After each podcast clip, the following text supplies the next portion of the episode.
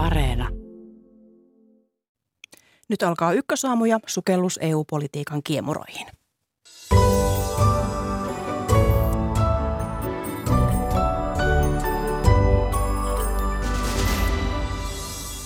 Luonnon ennallistamisasetus on kirvoittanut kielenkantoja eduskunnassa ja kiistan jälkilöylyjä hetken kuluttua. Puolen kulmilla päivitys Ukrainan taistelutilanteesta, jonka jälkeen jatkamme EU-politiikalla.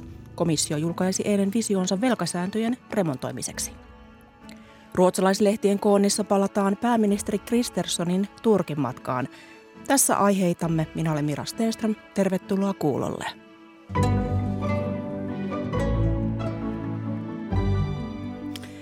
Hallitus vastasi eilen opposition välikysymykseen Suomen EU-vaikuttamisesta luonnon ennallistamisasetuksessa.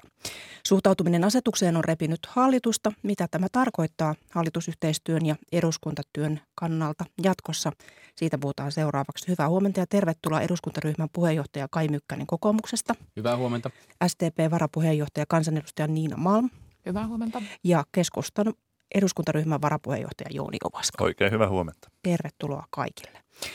Siis kyse on siitä, että EU-alueella haluttaisiin parantaa heikennetyn luonnon tilaa esimerkiksi metsissä ja suoalueilla. Ja nyt tämä eduskunnan ja hallituksen ennallistamisasetuskeskustelu on kieltämättä näyttäytynyt kansalaisille varsin sekavana, niin Jooni Ovaska, miten mallikkaasti tämä jupakka oikein meni? No, tämä on mennyt niin kuin jokainen EU-prosessi, eli hallitus muodostaa alustavan kannan, jonka se lähettää eduskuntaa ja sitten suuri valiokunta käsittelee sen – ja tämä prosessi menee ihan normaalisti, niin kuin nyt ollaan valiokunnat antaneet lausuntoja meille suurelle valiokunnalle, jossa me marraskuun lopulla määritellään Suomen kanta. Mm. Mutta tässä nyt sitten Mistä tämä oppositio, oppositio mm. lähti tekemään ehkä hiukan tässä välissä tämmöistä vaalipolitiikkaa välikysymyksellä, että mehän ollaan valiokunnissa jo tiukennettu sitä hallituksen kantaa yhdessä kokoomuksen ja SDPn kanssa, eli me kolme keskusta mukaan lukien. Ja nyt sitten tuli tällainen ylimääräinen kiepautus tässä välikysymyksen kautta, mutta hyvä, että nousi metsäpolitiikka-keskusteluun, koska se on meille keskustalle todella tärkeä asia. Niina Malm, miksi tämä näyttäytyy niin sekavana tavalliselle, tavalliselle kansalaiselle? No varmaan sen takia, että nämä on niin isoja asioita ja näistä useasti halutaan puhuta, puhua aika hankalasti ja tämä termistö on ongelmallista. Minä olen itse tätä miettinyt niin tietysti omasta taustastani, taustastani lähtösi, että kun on terästehtaalla työskennellyt ja luottamusmies, että tässä on vähän niin kuin TES-neuvottelut ollut menossa, että sisältöä ollaan saatu sovittu, mutta siitä, miten sitä, sitten sitä sopimusta toteutetaan, niin se on nyt ollut se keskusteluaihe ja tällä ehkä niin kuin on yrittänyt selventää, että mistä on kyse, että kyllä me SDPS tietenkin ollaan sitä mieltä, että täytyy suojella ja pitää huolta meidän luonnosta ja meidän monimuotoisuudesta, mutta samaan aikaan meidän täytyy pitää huolta myös siitä, että Suomessa tulevaisuudessakin työtä. Eli tämä ei ole joko tai kysymys, vaan tämä on sekä että. No tosiaan oppositio teki välikysymyksen tästä asiasta, Kai Mykkänen, tästä sekavuudesta. Miksi tämä on niin sekavaa? Niin, mikään normaali EU-asia tämä ei todellakaan ole, vaan siis täysin poikkeuksellinen ö, tämmöinen pakottava asetus, jossa sen vaatimukset kohdistuu Suomeen moninkertaisella tavalla verrattuna mihinkään muuhun jäsenmaahan. Jos katsotaan vaikka komission omaa vaikutusarviota, miljardin valtiontalouden menolisäykset, ylivoimaisesti suurimmat Suomen talouden kokoon suhteutettuna verrattuna muihin jäsenmaihin. Ja tämän takia minusta tämä välikysymys oli harvinaisen paikallaan, että meillä oli tilanne, jossa ensinnäkin hallitus 12 viikkoa odotti ennen kuin sai edes – jonkunlaisen kirjelmän tästä eduskuntaan tehty. Siinä menetettiin jo aikaa, että olisi eduskunta esimerkiksi voinut harkita nopeampi toimenpiteitä ja ennen kaikkea pääministeri ja valtioneuvosto vaikuttaa yhdellä kannalla. Ja sitten tämä kirjelmä osoittautui sen verran epämääräiseksi, että jos nyt on vähänkään seurannut vaikkapa maa- ja metsätalousministeri Kurvisen ja ympäristö- ja ilmastoministeri Ohisalon puheita, niin ne menee ihan ristiin tässä. Toinen tukee asetusta ja toinen, toinen haukkuu, haukkuu toista jopa komission palvomannasta. Et, et, et oli paikka kysyä, että miten ihmeessä Suomen etua tällä tavalla valvotaan. Ja itse asiassa mä olen erittäin tyytyväinen siihen, että nyt kyllä tämä ehkä sekavalta näyttävä prosessi on johtanut siihen, että kyllä hallituksella eilen oli selvempi viesti tästä asiasta, että tämä ei Suomelle käy. Ja tämä viesti nyt sitten myöskin täytyy komissiossa riittävän selvästi todeta, että näin poikkeuksellisen epäsuhtaisesti Suomeen painottuvaa ennallistamista ei voida hyväksyä tietenkin ollaan valmiita neuvottelemaan ja muokkaamaan tätä esitystä, ei meidän ulos kannata kävellä. Joo, kyllä niin. mä kiitän tässä oppositioa siinä, että he on tullut keskustan linjalle myös tässä, miten metsiä puolustetaan, ennen kaikkea niin kuin yksityisiä metsänomistajia. Tämä monessa EU-maassa ei ole vielä päästy edes käsittelemään tätä että ministerithän ei ole koolla ollut vielä kertaakaan, että he on sitten joulukuussa. Mutta niin kuin sanoin, tämä kertoo siitä, että miten tärkeä metsäasia on meille suomalaisille. Että me ollaan jo ennakoivasti nyt käydään tätä keskustelua ja laitetaan rivit suoraksi, että meillä on yksi viesti sitten sinne EU-hun. Mm, mutta siis keskusta vaati ennen tätä välikysymyskeskustelua, että hallituksen välikysymysvastauksessa otetaan erittäin kriittinen sävy komission ennallistamisasetukseen ja sen keskusta myös sai. Tässä hallituksen alkuperäisessä kannassa asetusta kohtaan, niin oli, oli kyllä jo kriittinen kriittinen kanta, että Suomi voi äänestää vastaan, mutta mikä keskustan mielestä tästä Suomen kannasta vielä puuttui ennen tätä välikysymysdebattia? No yksi on tietysti tämä omaisuuden suoja, eli mm. meillä on suuri joukko suomalaisia metsänomistajia. Ja se, että ajatellaan, että EU tulisi määrittelemään, mitä he omaisuudellaan tekee ja miten he sitä omaa metsänsä toisaalta käyttää ja toisaalta suojelee ja varjelee, niin se ei sovi tämmöiseen suomalaiseen eikä keskustalaiseen ajattelumaailmaan. Ja myöskin se, että niin kuin kaikki tuossa totesi, on niin tärkeä asia meille Suomelle. Että tämä ei ole ihan niin kuin tavallinen EU-asia, mikä tulee, vaan tässä pitää nyt todella EU saada ymmärtämään, että mitä metsät merkitsee Suomelle. Tämä on sama kuin autoteollisuus Saksalle ja ei voi olla niin, että meille tulisi kaikki kulut ja me joutuisimme muun EUn puolesta hoitamaan sitten tätä ilmastonmuutoksen vastaista taistelua ilman, että muut siihen tarttuu. No tässähän Ylen tietojen mukaan muut hallituspuolueet olivat turhautuneita keskustan toimintaan näissä neuvotteluissa, joissa väänttiin siis hallituksen vastausta. Niin Niina Malm, miten sinä kuvailisit tämän hallitusyhteistyön sujuvuutta keskustan kanssa? Hallitusyhteistyö kuuluu nimenomaan se, että etsitään kompromisseja ja sen takia me tässä politiikassa ollaan, että meillä on mole, kaikilla omat puolueemme takana, puolueen linjaukset, meidän omat henkilökohtaiset intressit ja luonnollisesti niistä tulee aina välillä sitten ristiriitoja, mutta sehän politiikassa on se hienous, että näitä arkipäiväisiä asioita sitten yritetään hoitaa yhdessä ja saada niistä myös kompromisseja aikaiseksi. Ja ehkä tässä tämän kriisin aikana tai näiden kriisien aikana, mitä tälle vaalikaudelle on tullut, niin myöskin nämä tällaiset niin täysin puhtaat poliittiset keskustelut on ollut vähemmällä. Kun on jouduttu hoitamaan kriisiä kriisin perää, niin nyt kun niitä sitten tulee, mitkä kuuluu tietenkin normaaliin hallitustyöskentelyyn, niin ne näyttää ehkä vähän isommilta, mitä ne loppujen lopuksi on. Mutta oma ymmärrykseni mukaan niin hallituksen – toimintakyky on pysynyt koko ajan hyvänä ja sehän on kaikista tärkeintä. No tässä, tässä hallituksen edustavat kertovat, että tämmöistä tiukkaa normaalia keskustelua, mutta miksi tästä tehtiin valikysymys, Kai mm. Niin, no tuossa äsken jo totesin, että mm. musta poikkeuksellisen selkeästi, jos perustuslain mukaan välikysymys tarkoittaa siis mm. kysymystä hallitukselle tilanteessa, jossa vaikuttaa siltä, että hallitus toimii jotenkin poikkeuksellisen niin kuin väärällä mm. tavalla, niin tässä ensinnäkin se meidän epäluottamus kyllä kohdistuu siihen, että kun tämä on poikkeuksellinen asema, niin kuin Jouni Ovaska ja Niina Malmkin tässä totesi, että tämä ei ole normaali EU-asia, vaan täysin poikkeuksellinen Suomelle kohtuuton, niin tämän takia tässä olisi pitänyt kiirehtiä sitä Suomen kantaa jo silloin kesäkuussa, kun komissio asetuksen esityksen toi, niin meidän olisi pitänyt nopeasti pystyä liputtamaan mm hallituksen valmistelusta, koska se on ainoa tapa, jolla voidaan muodostaa perusteltu kanta. Hallituksen valmistelusta eduskunta sitten sen vahvistaa, niin liputtaa, että hei tämä on nyt Suomelle niin kohtuuton, että näin tämä ei voi jatkua. Ja jo siinä vaiheessa lähtee vääntämään – vaikka sitten nämä neuvottelut itsessään tietysti kestää vuosia, se on ihan selvä juttu. Mutta tämä on niin kuin e, ensimmäinen punkti, että miksi tässä ikään kuin annettiin mennä niin pitkään. Ja sitten kun tässä nyt on käynyt ilmi, eihän siis eilen keskustaryhmäpuheessa kuultiin, että muut tulivat viimein meidän linjoille hallituksessa ja aiemmin oltiin kriittisiä, mutta nyt ollaan asetusta vastaan. Näin ryhmäpuhuja Anne Kalmari, maatalousvaliokunnan puheenjohtaja, tämän kuvasi eilen. Ja, ja jos näin on, niin se musta jo todistaa sen, että, että tota, tässä oli tarpeen selkeyttä hallituksen linjaa. Ja nythän se sitten totuuden paikka on suuren valiokunnan päätös tässä lähiviikkoina ja, ja siellä toivon, että hyvässä yhteistyössä annetaan riittävän selvä viesti. Ja kyllähän tässä se ero on, että Meillä on talousvaliokunnassa, maa- ja metsätalousvaliokunnassa ja ympäristövaliokunnassa kaikissa näissä niin annettu nyt enemmistön toimesta sellainen lausunto, että valtioneuvoston kannasta poiketen Suomen tulee vastustaa asetusehdotusta. Siis valtioneuvoston kannasta mm. poiketen, mm. että, että jo, jo, näin on todettu enemmistö, jossa on mukana ollut keskusta ja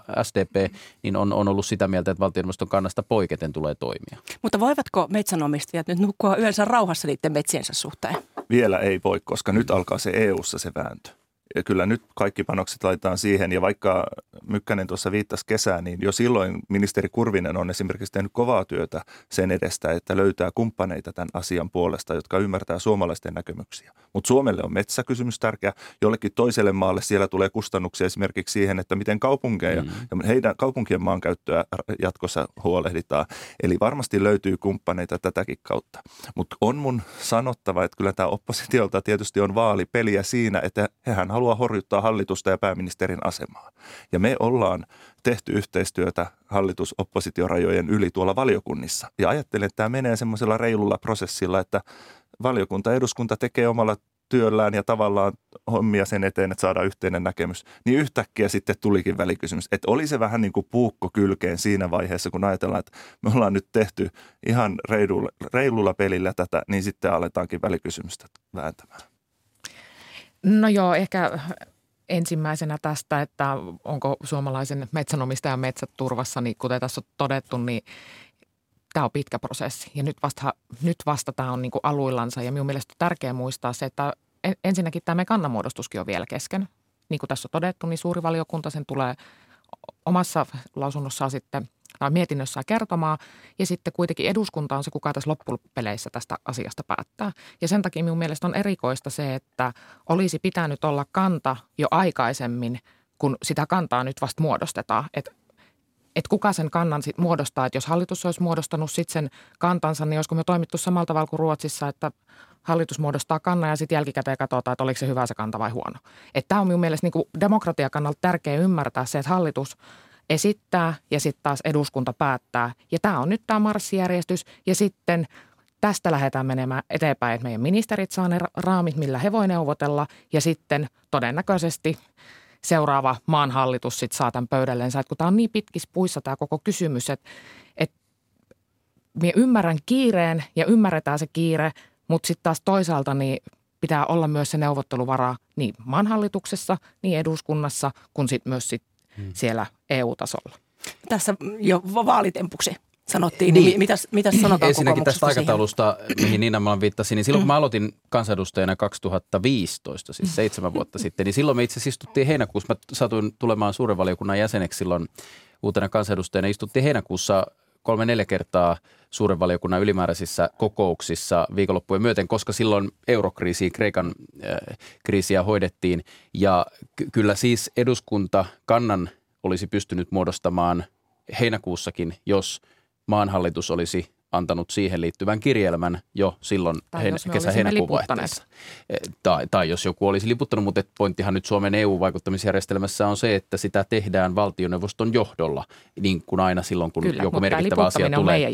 Mutta että, sit mitä tulee tähän, että oliko tässä nyt Jouni Vaska totesi, että, että, että temppuilu on tämä välikysymys, niin jos hallituksen pasmat olisi ollut valmiiksi selvät tässä asiassa – silloin, kun välikysymys annettiin, niin silloinhan tämän olisi kai pitänyt olla hyvin simppeli juttu, että vastaus on selvä kuvio ja, ja tästä annetaan. No nythän tästä on käyty kai 30 tuntia neuvotteluita tästä vastauksesta ja tosissaan, kuten sanoin, niin esimerkiksi keskustan ryhmäpuheessa eilen väitettiin, että, että nyt, nyt on muuttunut asiat, että aiemmin oltiin kriittisiä, mutta nyt ollaan asetusta vastaan.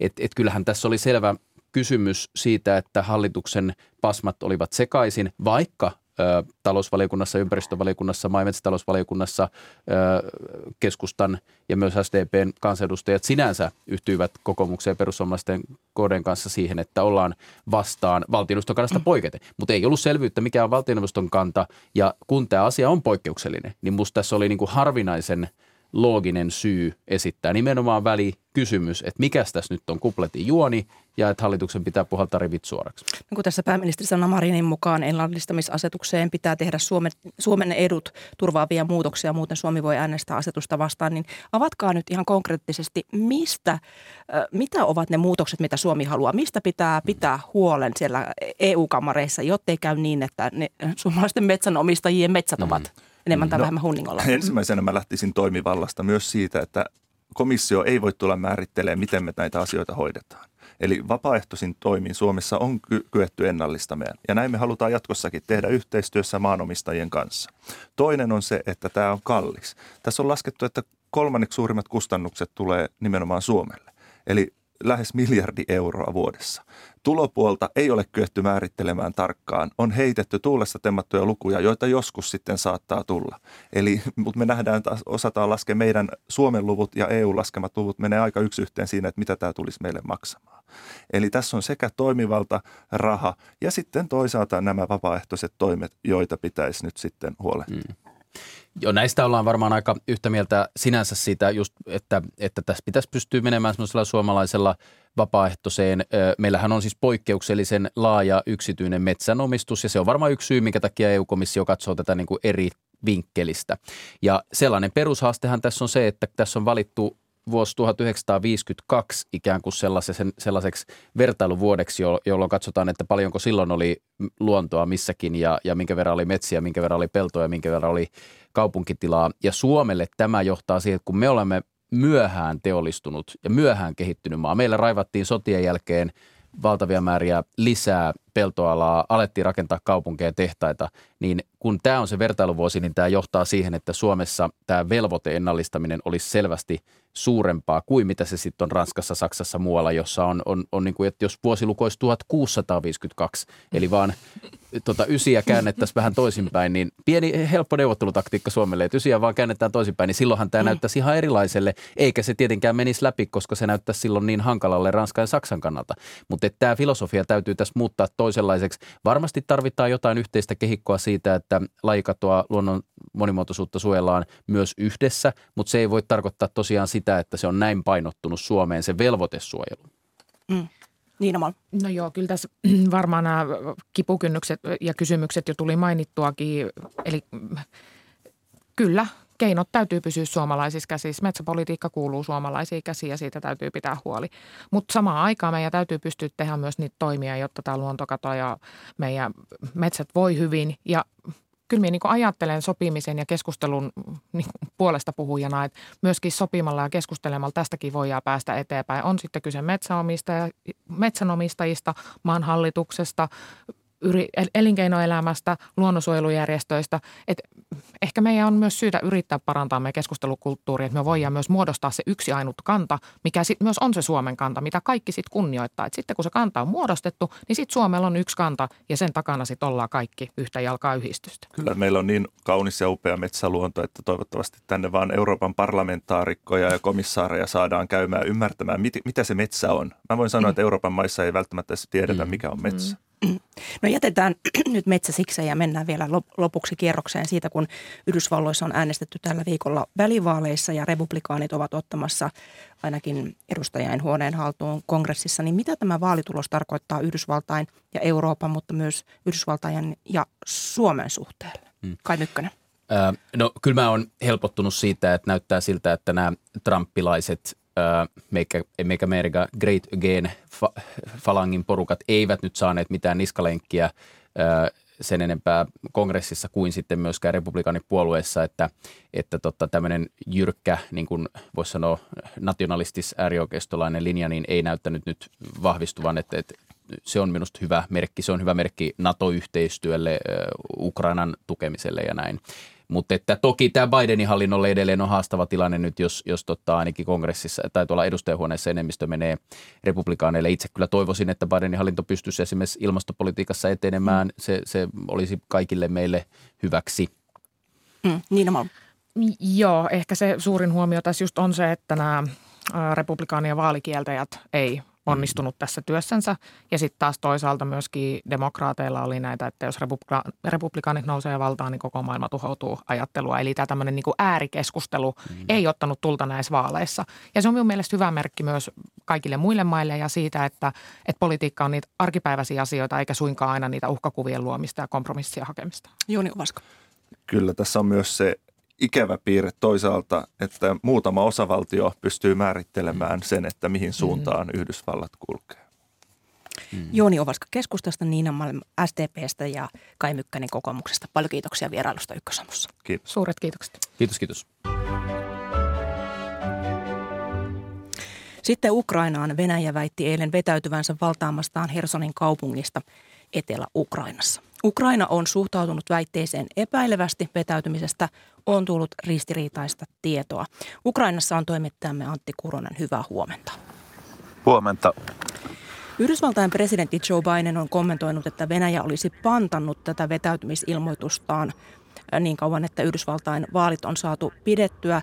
Toisaalta yhdysvaltalainen ajatushautomo Institute, of the Study of the, uh, Institute for the Study of War eli ISV arvioi puolestaan tuoreessa raportissaan, että Ukrainan vastahyökkäys Hersonissa on todennäköisesti onnistunut ja Sama, sama laitos arvelee, ettei tässä vetäytymisessä Dneperjoen länsirannalla ole luultavasti kyse ansasta. Niin minkälainen tilanne on Hersonin pohjoisosassa, kun sinne tuli teille? Tosissaan olet täällä Kriviriihissä ja olet tänään menossa kyliin, joita, jotka vapautettiin vajaa viikko sitten, eli vähän ennen nyt tätä eilistä – läpimurtoa. Ja tosissaan ehkä tämä Ukrainan siis linja on nyt se, että Ukraina ei kerro täsmällisesti, mistä Venäjä on vetäytynyt ja miten pitkälle Ukrainan joukot ovat päässeet. Mutta kyllä tämä vetäytyminen vaikuttaa tapahtuvan. Tänään on tullut videoita, jossa nähdään, kun Venäjän joukot pyrkivät Niprojoen toiselle puolelle. Ja, ja tämähän ei ole mikään helppo operaatio Venäjälle, koska arvioidaan, että täällä Hersonin alueella, Herson on siis kaupunki ja sitten täällä on paljon maaseutua, täällä voi olla jopa ö, ö, 40 000 venäläistä sotilasta, valtavasti kalustoa. Ja Ukraina on tuhonnut lähes ö, sillat Niperjoen yli, eli Venäjä joutuu nyt lautoilla ja sitten tämän yhden padon yli pyrkimään pois täältä. Ja Ukraina ei tietysti myöskään tee tätä vetäytymistä ihan helpoksi, vaan toivoo, että Venäjä joutuisi hylkäämään kalustoa tänne. Mm-hmm. Sinä olet ollut myös ihan vastaikään Donbasin Pahmutissa, jossa on käyty kovia taisteluja, niin mitä siellä näit ja koit? Kyllä olin eilen Bahmutissa, joka on siis tuolla Donetskin kaupungin pohjoispuolella tässä Donbassin rintamassa ja myös presidentti Zelenski sanoi, että kaikkein kiivaimmat taistelut käydään juuri siellä, juuri nyt. Ja Bahmutissa tosissaan tilanne oli hyvin vaikea. Tulitus oli jatkuvaa.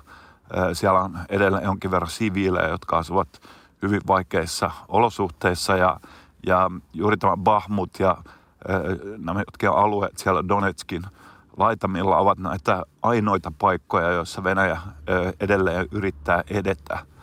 Venäjähän ei ole onnistunut valtaamaan mitään Ukrainasta pari kuukauteen, mutta se pyrkii tuolla Bahmutissa lyö, lyömään läpi, mutta ei ole onnistunut.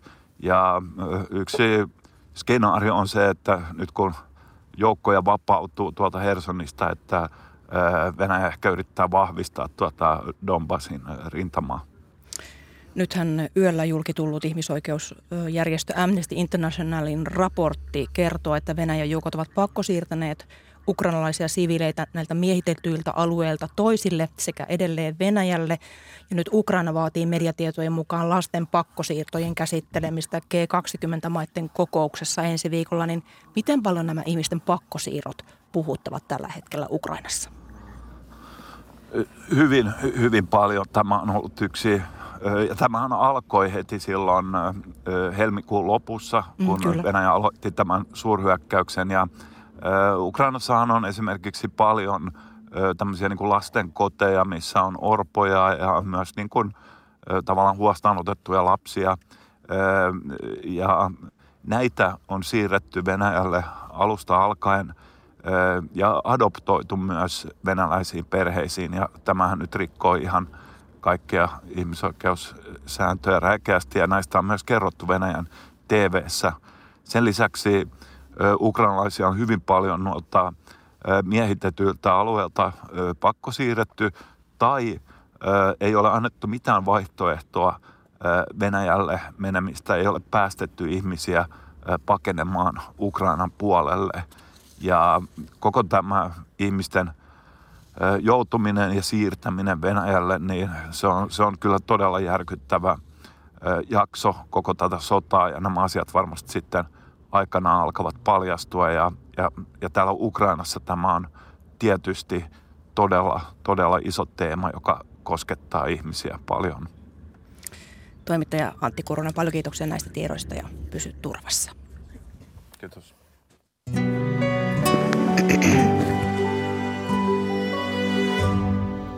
Sitten lähdemme kohti taloutta, nimittäin EU-komissio esitteli eilen ehdotuksensa union, unionin velkasääntöjen uudistamiseksi ja siitä seuraavaksi. Ulkomaanlehtikatsaus tulee Tukholmasta. Ruotsin medioissa puhuttaa muun muassa hallituksen syysbudjetti. Tästä kuulemme lähetyksen päätteeksi. Mutta tosiaan EU-komissio esitteli eilen ehdotuksensa unionin velkasääntöjen uudistamiseksi. Minkälaista taloudenpitoa ja suhdetta velkaan ollaan nyt vailla siitä seuraavaksi. Tervetuloa lähetykseen pääekonomisti Penna Uurilla Elinkeinoelämän keskusliitosta. Kiitos. Ja myös ennustepäällikkö Päivi Puonti Elinkeinoelämän tutkimuslaitoksesta. Hyvää huomenta molemmille. Hyvää huomenta. Huomenta. Niin, EUta koettelee parhaillaan on energiakriisi, Sieltä löytyy kiihtynyt inflaatio. Ukrainassa on käynnissä sota, niin kuin tuossa aiemmin kuultiin, kun Antti Kuronen raportoi. Näitä kaikkia edelsi koronapandemia, niin Päivi Puonti, minkälainen ajankohta tämä on yrittää uudistaa budjettisääntöjä? No se on siinä mielessä sopiva ajankohta, että todennäköisesti nämä uudistaminen tulee kestämään. Eli on hyvä alkaa nyt keskustelemaan näistä uusista pelisäännöistä, jotta siinä vaiheessa, kun nämä säännöt otetaan sitten uudelleen käyttöön, niin meillä olisi tähän uuteen tilanteeseen sopiva talouspoliittinen sääntökehikko. Penna Uurilla, sama kysymys sinulle. Miten, miten tuota ajankohta, kuinka hyvä se on budjettisääntöjen uudistamiselle, jos tällaisia kriisejä on tällä hetkellä meneillään? No aina meillä on tilanne, että, että voi tapahtua kriisejä, mutta me ollaan tullut poikkeustilanteessa useampia vuosia jo tämän koronapandemian alun, alun jälkeen ja, ja on niin välttämätöntä aloittaa se keskustelu, että mihinkä me olemme tästä palaamassa, mitkä ne uudet säännöt ovat, mihinkä sitten, sitten palataan. Ei, ei tätä voi myöskään loputtomiin lykätä. Että näen, näen tämän kyllä hyvin niin kuin tarpeellisena ja välttämättömänä keskusteluna. Mm, tässä tartunkin jo tähän lykkäämiseen. EU-komissio on aiemmin lykännyt näiden taloussääntöjen uudistamista, niin jos ajatellaan jälkiviisaasti, niin olisiko toimeen pitänyt tarttua jo aiemmin? No voi sitä ajatella näin, että olisi ehkä pitänyt, mutta toisaalta meillä on juuri, juuri niin kuin tässä todettiin, niin, niin uusi kriisi nyt päällä, päällä, sotilainen kriisi Euroopassa ja se on myöskin johtanut sitten EU-maissa tarpeeseen ja, ja, ja, ja haluun vahvistaa puolustusta, lisätä rahan käyttöä tällaisiin uusiin kohteisiin, mitä aikaisemmin ei ehkä oltu niinkään ajateltu, jolloin on ehkä ihan, ihan niin kuin hyvä tämmöinen pieni lykkäys, että nyt käydään se keskustelu ja mietitään sitten, että mikä, mikä se tuleva kehikko on. Se ajankohtahan määräytyy oikeastaan siitä, että komissiolla on velvoite tarkastella tätä lainsäädäntöä tietyn, äh, tiettyjen niin kuin vuosien kuluessa ja se nyt sattuu ajoittumaan siihen äh, kevääseen 2020 jolloin sitten pandemia sen keskeytti ja tavallaan tätä ei voida niin kuin loputtomiin lykätä. Että kyllähän suunnitelmien tekemistä voi aloittaa toimeenpanoon sitten niin kuin eri asia, että kyllähän siinäkin kestää. Mm. Nykyinen EUn kasvu- ja vakaussopimus määrää jäsenmaita esimerkiksi pitämään julkisen talouden alijäämän korkeintaan kolmessa prosentissa ja sitten julkisen talouden velka ei saisi nousta yli 60, yli 60 prosenttiin bruttokansantuotteesta, niin mihin tällainen alkuperäinen 60 prosentin velkasuhde on perustunut? No se, se juontaa tietysti juurensa hyvinkin vanhoihin aikoihin, kun tähän niin rahaliittoa ylipäänsä EUn e integraatiota kehitettiin ja syvennettiin se, että se juuri 60 on, on ehkä, ehkä osittain sitten sattumaa ja tällaisen prosessin tulos, mutta se vastaa aika lähelle sitä EU-maiden keskimääräistä velkatasoa silloin, siis kolme vuosikymmentä sitten. Ja, ja sieltä se, se taso on lähdetty hakemaan ja on ajateltu, että se on ollut tällainen turvallinen taso, että jos sen alapuolella ollaan, niin, niin, niin velkakestävyyden ei pitäisi olla iso ongelma. Se, että onko, voisiko se olla joku, juuri joku, joku toinen luku, niin varmasti näin, että ei, ei se mikään tietenkään ehdoton totuus ole, mutta sieltä sitä keskimääräisen velkatason kautta on aikanaan haettu. Ja siinä mielessä sillä itse niin kuin raja-arvolla sillä 60 prosentilla ei ole niin suuri merkitys, koska itse asiassa sääntö on, että jos velkaisuuden ylittää 60 prosenttia, niin lähestytään sitä riittävän niin kuin uskottavasti ja riittävällä vauhdilla. Eli, eli ei ehdoton, ehdoton tota edellytys pysyä siellä alapuolella. Niin kuitenkaan suuri osa jäsenmaista ei ole pystynyt pitämään kiinni tuosta rajasta, niin miksi? Raja on tehty, mutta ei pystytä pitää kiinni monia syitä. Yhtenä tietysti nämä talouden kohtaamat kriisit, jotka on tulleet määritelmän mukaan jo vähän yllättäen. Suuri finanssikriisi, sen näkeinen eurokriisi, nyt koronapandemia, sota, kaikki nämä on, on johtaneet velkaantumiseen Toisaalta sitten taustalla on, on niin EU-alueen ja monien jäsenmaiden kykenemättömyys talouden uudistuksiin, talouden kasvuun. Kasvu on ollut hyvin heikkoa ja se on johtanut siihen, että tämä velkasuhde, velan suhde BKT on, on, on noussut. Eli, eli tässä on taustalla hyvin niin erilaisia kehityskulkuja. Kolmantena myöskin sitten se, että tämä aikaisempi sääntökehikko, vakaus- ja kasvusopimus ei ole onnistunut siinä, että, että jäsenmaat olisivat pitäneet kiinni, kiinni näistä säännöistä. Neljäntenä on vielä tämän matalan korkotason, joka on ehkä luonut vähän harhakuvitelmaa siitä, että velan tasolla nyt ei niin kovin suurta väliä ole ja on voitu aika huolettomasti siihen suhtautua. Niin, että tuossa finanssipolitiikan harjoittamissa tuppaa olemaan käytännössä sellaista epä, epäsymmetriaa, eli että Laskusuhdanteissa kyllä mielellään elvytetään, se on helppoa menoja lisätä, mutta sitten kun tulee se nousukausi ja pitäisi päinvastoin kiristää, ottaa jostain pois, varautua niihin tuleviin kriiseihin, niin se on ollut vaikeaa monelle jäsenmaalle. Ja nämä, nämä säännöt on epäonnistunut ohjaamaan, jäsen, säännöt on pyrkineet ohjaamaan, että jäsenmaat tekisivät näin, mutta, mutta niitä ei ole siltä osin noudatettu. No nyt tämän uuden suunnitelman mukaan, tämän uuden vision, mikä, mikä eilen julkistettiin, niin sen mukaan EU-maat jaettaisiin jatkossa kolmeen ryhmään niiden velkatasosta riippuen. Nämä tasot olisivat matala, kohtuullisen, kohtuullinen ja sitten olisi korkean riskin maat, korkean velkatason maat. Niin mitä tämä jaottelu tarkoittaa käytännössä? Mikä nyt on muuttumassa? Penna. No siinä on muuttumassa se, että, että jatkossa meillä ei olisi tällaisia aivan, aivan samoja sääntöjä ja toimintatapoja kaikille, vaan, vaan sen mukaan, mikä maan lähtötilanne ja myöskin näkymä tulevaisuuteen olisi, niin, niin se ohjaus olisi vähän erilaista. Jos maa on hyvin matalalla velkasuhteella liikenteessä, niin kuin vaikka meidän naapurimaista Ruotsi, Viro, Tanska, alle 60 prosentissa, niin silloin he pystyisivät varsin vapaasti toimimaan ne EU-puolelta, ei tulisi niinkään tiukkaa ohjausta. Jos maa on siellä korkean velkatason kategoriassa, ehkä nyt Italia, Kreikka yksittäisenä esimerkkinä, siellä on muutama muukin, niin, niin silloin ohjaus olisi hyvin, hyvinkin tiukkaa ja sitten tässä keskikategoriassa, jossa Suomikin kuitenkin olisi, niin, niin sitten siltä väliltä. Ja, ja olennaista on myöskin se niin kuin näkymä tästä eteenpäin, että me olemme tällä hetkellä siinä keski, keskitason kategoriassa, mutta jos me emme mitään tee, niin ainakin valtiovarainministeriön laskelmien mukaan tuolla ensi vuosikymmenen loppupuolella me ajautuisimme jo sinne korkean velkatason maaksi, jolloin sitten se ohjaus tiukkenisi paljon eikä pelkästään se komission ohjaus eroaisi näiden maaryhmien välillä, vaan, vaan se, että millä aikavälillä ja missä tahdissa näitä velkasuhteita pitäisi maiden laskea. Eli kun tällä hetkellä se säännöstö antaa kutakuinkin samat vaatimukset kaikille maille, jotka on kaukana siitä 60 prosentista, niin nyt sitten eroteltaisiin sitä, että maat saisi eri tavalla liikkumavaraa tässä näiden, näiden sopeutustoimien kanssa ja velkasuhteen laskemisen kanssa. No tässä tuli mainituksi juuri, että Suomi on siellä keskitasossa, niin, niin minkälaista olisi esimerkiksi tämä keskitason ohjaus? Mikä käsitys siitä on tällä hetkellä? No sitä ei ole tarkkoja numerisia arvoja, eli nämä on ilmeisesti neuvottelun alla, mutta se lähtökohta on kuitenkin se, että se nykytahti – on liian tiukka erityisesti velkaantuneille maille. Eli se vaikuttaa siltä, että näiden erittäin velkaantuneiden maiden osalta, joita Penna just tuossa muutama mainitsi, niin näiden osalta se sopeutuksen tahti olisi hitaampi. Ja tässä on taustalla se, että ne on niin kaukana siitä 60 prosentista ja kun pandemian jälkeen velkasuhteet on e-, edelleen nousseet, niin se sopeutuksen tarve on niin suuri, että se nykysäännöt, nykysääntöjen edellyttämä sopeutuksen ää, suuruusluokka on, on niin kuin epäuskottava ja se ei myöskään ole talouskasvun kannalta suotuisa. Mutta sitten, että mikä se, mikä se näiden keskikastilaisten osalta olisi, niin tämä ilmeisesti olisi kysymys, josta jäsenmaat neuvottelee komission kanssa. Ja tämä on nyt uusi, uusi juttu myös tässä. Eli kun meillä aikaisemmin on ollut sääntökirja, josta katsotaan, mitä pitää tehdä ja komissio valvoo noudattamista, niin nyt se olisikin niin, että jäsenmaa siitä neuvottelee komission kanssa.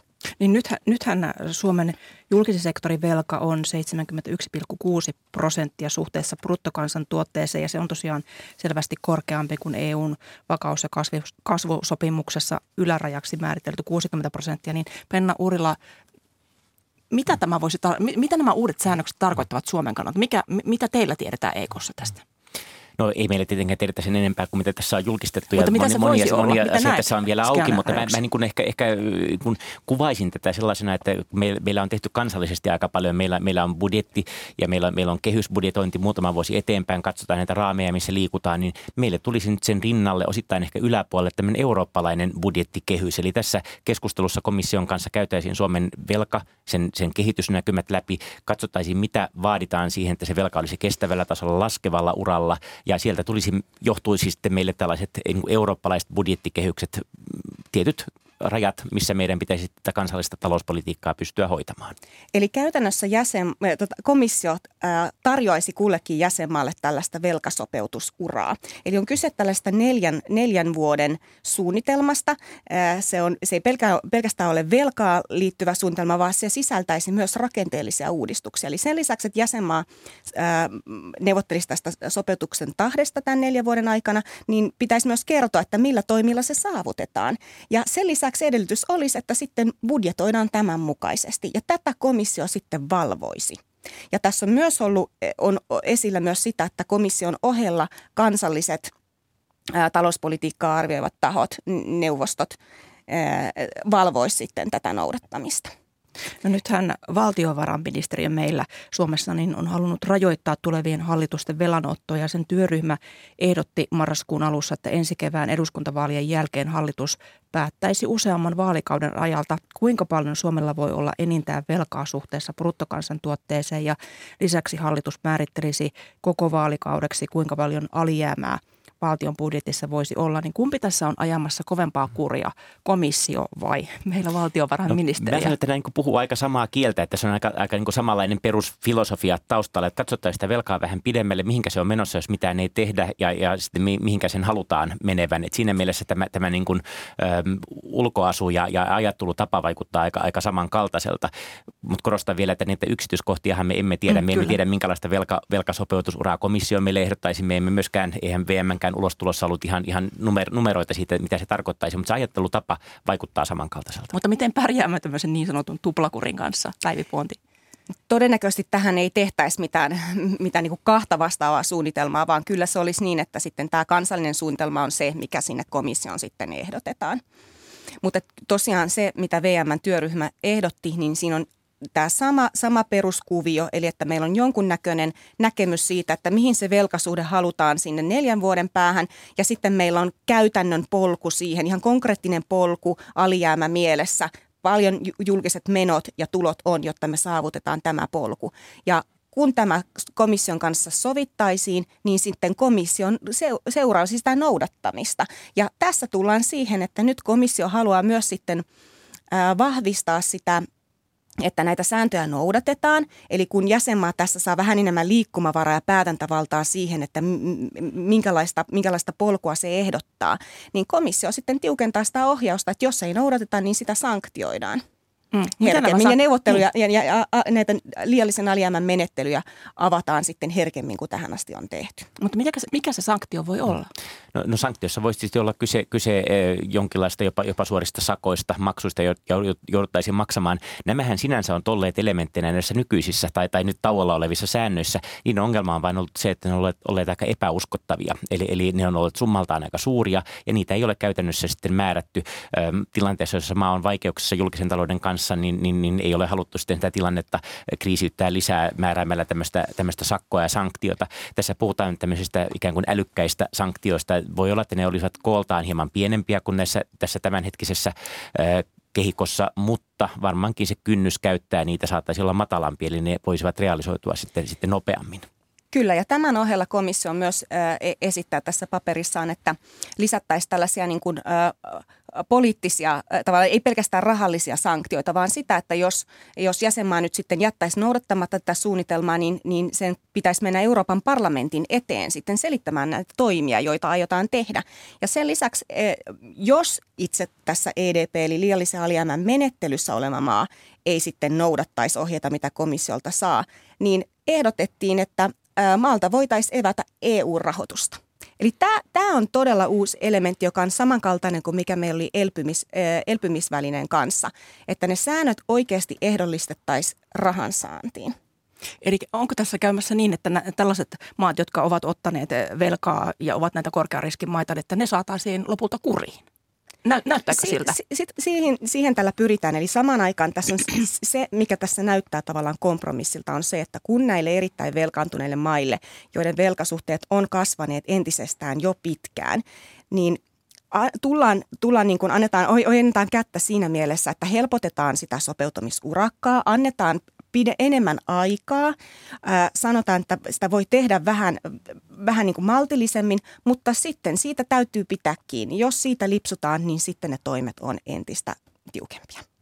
No nythän Päivi Puonti, sinä olet ollut mukana kirjoittamassa tällaista Etlan julkaisua muistioita tulevalle hallitukselle. Ja siellä todetaan muun muassa Suomen osalta, että haaveilu talouskasvun ja matalan korkotason mahdollistamasta jatkuvasta velkaantumisesta on syytä lopettaa. Niin miten seikkaperäistä keskustelua sinä haluaisit Suomessa käytävän tästä pitkäaikaisesta velasta tai tästä pitkän, pitkän tähtäimen velasta? No, tämän myötä se tulisi. Eli, eli jos ajatellaan, verrataan siihen tilanteeseen, että meillä hallitusohjelmassa on ollut tavoite velkasuhteen taittamisesta, niin tässä olisi kyse siitä, että otetaan ihan numerinen tavoite ja tosiaan sitten ne toimet, joilla sinne päästään, että konkretisoidaan enemmän sitä tavoitetta. Ja se olisi silloin talouspoliittinen väline aidosti, jolla niin kuin varmistettaisiin, että se, se tavoite saavutetaan. No jos olisi tällainen numerinen tavoite ja selkeä numero Penna Urilla, niin miten tällainen pitkän aikavälin velkatavoite ja, ja numero heijastuisivat sitten yritysten investointihalukkuuteen, esimerkiksi Suomea kohtaan? Yritysten investointihalukkuudelle on kuitenkin ihan perusedellytys se, että meidän julkinen talous on vastuullisesti hoidettu. Eli jos yritykset näkevät, että on, on iso riski siinä, että ajaudutaan myöhemmin joko, joko hyvin rajuihin leikkauksiin tai sitten veronkorotuksiin, jotka os, os, osuvat sitten yritystoimintaan, niin sekään ei ole investointihalukkuudelle hyväksi. Eli kyllä tällainen terve julkinen talous on yritysten kannalta hyvä asia, yritysten investointihalukkuuden kannalta hyvä, hyvä, hyvä kehityssuunta. Ehkä tässä, tässä hyvää investointien näkökulmasta on, on juuri se, että tunnistetaan ne tarpeet, mitä meillä on vaikkapa vihreään siirtymään kehittymään investointoimisessa kautta Euroopan ja, ja, ja silloin niin kuin, sen ottaminen osaksi tätä kehikkoa on, on varmasti tässä tilanteessa ihan kuin ymmärrettävä ja, ja perusteltu linjaus. Suomi ei kuitenkaan tosiaan ole enää näitä Euroopan vähiten velkaantuneita maita, niin, niin, niin minkälaisia haasteita meillä tulee jatkossa olemaan siinä, että pidämme ulkomaiset sijoittajat, luottoluokittajat meille suosiollisena? No tässä, niin kuin jos ajattelee, että tässä ei välttämättä niin, niin isosta, ää, isosta asiasta kyse, vaan, vaan niin lähdettäisiin nyt siitä, että jos tällä hetkellä näyttää, että meidän ää, julkinen velkasuhde on kasvussa tai vähintäänkin pysyy siellä korkealla tasolla, niin tässä nyt lähdettäisiin siitä, että saadaan se ää, tietyllä järkevällä aikajänteellä niin kuin laskuun.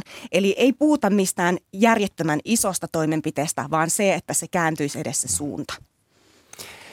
Niin tässä on se tilanne, että, että niin luottoluokittajien pitäminen tyytyväisenä ei ehkä se meidän akuutein kysymys ole, mutta se meidän velan kehityssuunta on huolestuttava mm. ja jossakin vaiheessa tietysti tulisi eteen, jos jatkaisimme ilman mitään muutoksia, niin myöskin se, että me joutuisimme maksamaan korkeampaa korkoa tästä oma, omasta velanotosta tämä pitäisi minusta nähdä niin, että meillä on, meillä on vahva oma intressi siinä, että me pidämme julkisen talouden kunnossa. Se ei ole ainoastaan se luottoluokittajien kautta tuleva paine, vaan se on ihan korkokulujen kautta tuleva. Me velkaannumme koko ajan lisää ja, ja rahaa ei ole enää ilmaista ja me maksamme jo ensi vuonna siitä huomattavasti enemmän korkokuluina, jolloin, jolloin meidän täytyisi vahvasti nähdä myöskin kansallisesti se tarve.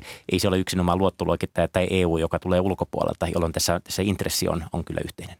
Ja tästä tosiaan EU-komission esityksestä niin keskustelu jatkuu. Tämähän ei ollut todellakaan sitten nuijankopaus, ei ollut vielä valmis. Paljon kiitoksia tästä eloisasta keskustelusta. Elinkeinoelämän keskusliiton pääekonomisti Penna Urila ja Elinkeinoelämän tutkimuslaitoksen ennustepäällikkö Päivi Puonti. Kiitos teille. Kiitos.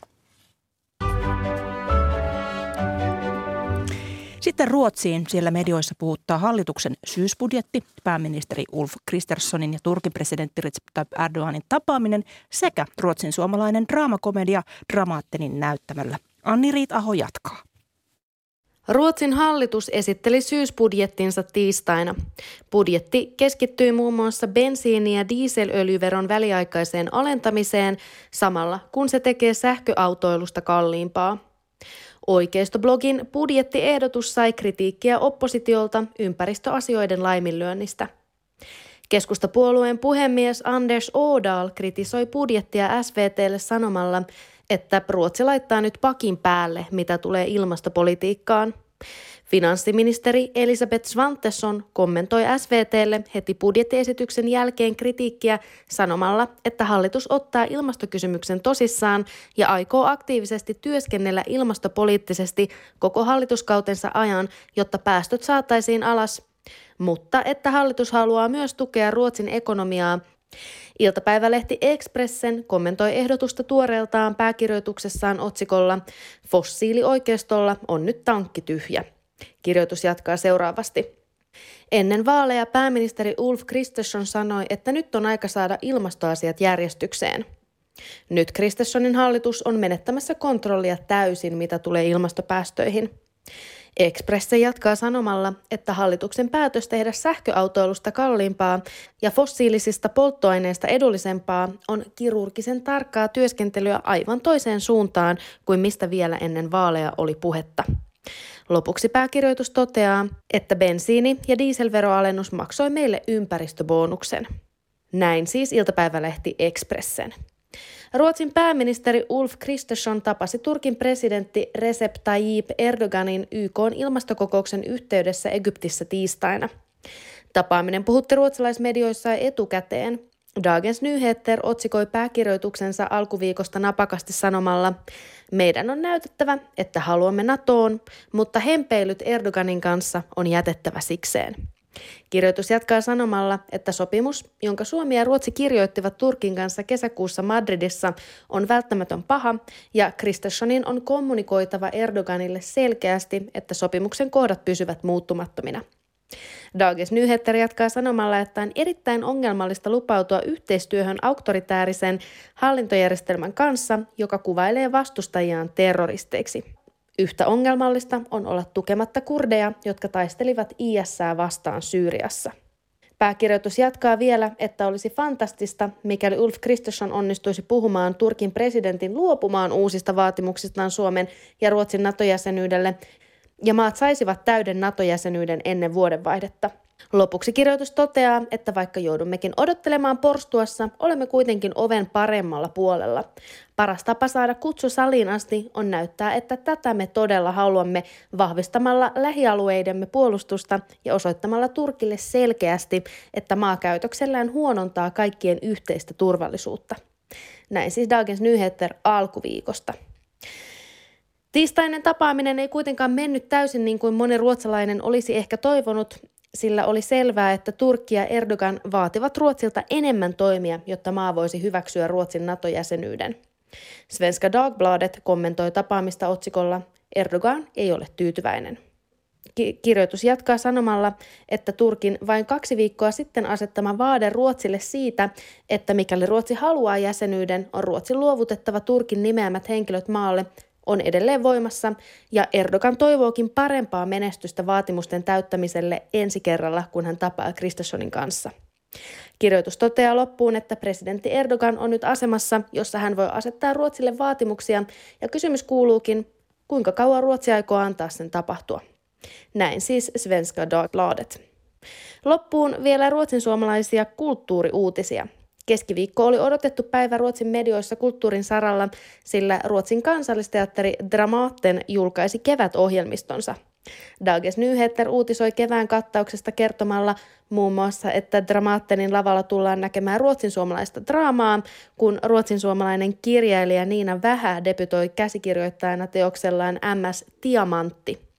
Dagens Nyheterin kulttuurisivusto kertoo teoksen olevan raju ja hauska musiikkidraamakomedia kolmesta sisaruksesta, jotka matkustavat Suomeen viedäkseen sinne äitinsä tuhkat. Anne Riitaho, Tukholma. Näin terveiset Ruotsista. Tätä lähetystä ovat kanssani tehneet Matti Konttinen ja Elina Sonkajärvi. Tuottajana on ollut Hanna Juuti ja äänitarkkailijana Marko Vierikko. Kuuluttaja Jalmarilainen, hyvää huomenta. Huomenta. Tässä lähetyksessä on paljon puhuttu EU-politiikkaa, EU-asioita, mutta mahtaako ykkösen, ykkönen jatkaa vielä näissä teemoissa vai olisiko jotain muuta kenties No tarjolla? kyllä löytyy muitakin tulokulmia. Yhdysvallathan on puhuttanut tällä viikolla tietenkin. Siellä on käyty kongressivaalit ja mm, vieläkin kyllä. ääniä lasketaan ja ainahan Amerikasta jotain ajankohtaista löytyy. Ö, paljonhan on puhuttu, moni on ehkä koulun penkillä oppinut, että Yhdysvallat, Amerikan Yhdysvallat on jonkinlainen sulatusuuni. Mm, muistan tämän koulun oppitunneilta tällaisen viittauksen. No minä olen kuitenkin sellaista sukupolvia, jolle alettiin jo puhua, että olisiko se sittenkin mosaiikki ja tämä keskustelu nyt edelleen jatkuu ja eihän se nyt tosiaan sulatusuuni kuulosta kovin hyvältä, että ei nyt kuulosta. tehdään ei, jotain ei, ei. persoonatonta massaa. No millainen se Yhdysvallat kulttuuripiirinä on, millaista diversiteettiä siellä on, tästä keskustellaan kulttuuriykkösessä tänään iltapäivällä 15 uutisten jälkeen. Ja sitten tuolta illasta nostaisin vielä tällaisen tota, lapsinero konsertin. Siellä on tota Uno Klami sävellyskilpailu, joka on siis kohdistettu ainoastaan alle 20-vuotiaille klassisen musiikin tekijöille, niin tota, heidän teoksiaan kuullaan tänä iltana 19 uutisten jälkeen. En yhtään tiedä näistä säveltäjän nimistä tai millaisia teoksia siellä on tulossa, mutta sittenhän Nuoria selviää illalla. taitajia varmasti. Niin. Nuoria taitajia. Paljon kiitoksia näistä. Mielenkiintoista kuunneltavaa taas paljon tulossa. Ykkösaamu päättyy. Seuraavaksi mennään uutisiin. Kiitos seurasta.